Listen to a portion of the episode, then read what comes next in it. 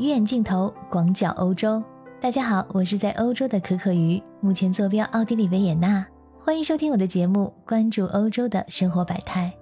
奥地利的总理库尔茨在上个月刚刚度过了自己三十五岁的生日，毋庸置疑，他是奥地利政坛的一个明星。他和他的高中同学苏珊娜相恋多年。目前呢，他们将会在十一月末或者十二月初迎来他们的第一个孩子。人们对这位外表英俊、作风强硬的年轻总理的日常生活也十分感兴趣。他二十三岁开始从政，三十一岁就当上了奥地利总理，让全球政治年轻化的趋势再次加码。虽然年轻，他的每一步都迈得十分扎实，几乎每一次跳跃，他都能交上一份不错的答卷。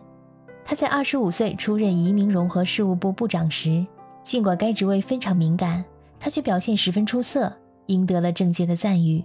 二十七岁时当选欧洲最年轻的外交部长，他无视媒体的冷嘲热讽，以惊人的轻松处理得游刃有余，并将其作为迈向最高职位的垫脚石。库尔茨在打造个人品牌和政党形象方面深谙套路，他们打破了选举中人们总在抱怨对政治不满的思维定式。通过他们作为年轻新一代的方式表达对变革的渴望。他们不穿传统服饰，不老生常谈，在充满视觉文化的社交媒体世界，他们越来越懂得如何让选民相信他们是不一样的。库尔茨把奥地利一个被当地人视为老人党的传统党派人民党彻底改造，完全将人民党赋予了新的生命。尽管人民党已经存在了几十年，库尔茨对其的改造却可谓是大刀阔斧。他不仅把人民党的官方颜色从单调沉闷的黑色，大胆改为了清新朝气的绿松石色，甚至连政党的名称也改成了新人民党。当时党派的代表颜色都是传统的黑色、红色等等，随处可见，人们早已习惯了。我记得当时看报纸时，没有看到传统的黑色，反而看到了一个很抢眼的绿松石色，还惊讶地确认了好几次，这个是人民党没错。库尔茨在党派的海报中写道：“变革的时候到了。”竞选期间，满大街铺天盖地的竞选广告都是他的英俊面孔。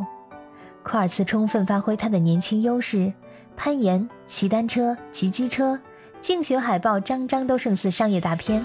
一张攀岩登顶成功时的照片，日出阳光照在他的脸上，再配上“让奥地利重回巅峰”的标语，充满朝气，气势磅礴。打动选民的心也就不奇怪了。这位年轻的总理精通各种社交媒体平台，在 Facebook、Twitter 等都有自己的账号，甚至在抖音的海外版 TikTok 上也开通了自己的账号。他希望能够更好地和民众互动，让大家可以提出问题或者疑虑，更希望可以通过这些社交网络的互动性来提供新冠疫苗接种方面的信息，更好地将这些信息送到年轻人身边。然而，保守派在德国的情况目前并不乐观。在九月十二日晚，德国大选进行了第二场的电视直播辩论。联盟党的总理候选人拉舍特在民意调查中仅仅得到了百分之二十七的支持率，远远落后于社民党候选人肖尔茨百分之四十一的支持率。德国基民党目前缺乏两样东西：魅力和活力。能否扭转局面，取决于基民盟自己。德国媒体指出。要做到这一点呢，必须要学会讲故事，并接近年轻人。然而，迄今为止，联盟党没有成功讲述任何有影响力的故事，而主要是创造了有关于自身的故事。目前的候选人拉舍特呢，是位六十岁的乐天派老人，他主张社会融合，并以愿意接受妥协方案而著称。不过，近来在应对疫情方面，他近期陷入了在勘灾现场嬉笑引众怒的丑闻。而基民党近年来失势如此之大，因为被来自四面八方的力量挤压，包括右翼民粹主义者、中间的经济自由主义者和吸引了年轻选民的绿党人士。绿党候选人贝尔伯克有两个孩子，她是三位总理候选人中唯一的女性，今年只有四十岁。这次的疫情对她的家庭和生活也造成了很大的影响，这一下子呢就拉近了与选民的距离。圣民党的候选人肖尔茨。冷静的作风很像目前的总理默克尔。德国人呢，现在依然对这种风格青睐有加。如果不能在大选中夺得第一，联盟党就会失去阻隔的主动权，甚至保不住执政党的地位。面对如此危机，连一向沉稳的默克尔也坐不住了，甚至在最近的联邦议院的会议上公开为本党总理候选人拉舍特拉票。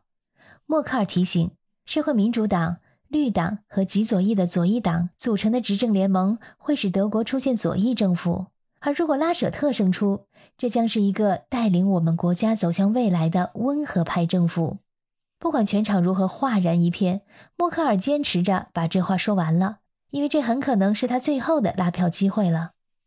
在九月九日的柏林会议上，奥地利总理库尔茨警告称，对欧盟来说，德国的情况至关重要，经济复苏和减税是有必要的。如果说左翼党派的选举胜利了，这将意味着一个不同的德国和一个不同的欧洲。爱尔兰前总理瓦拉德卡则更加悲观，他认为在欧盟。柏林以西不再会有任何保守派政府。如果我们在此次选举中失利，我们只能依靠波罗的海国家和西巴尔干地区了。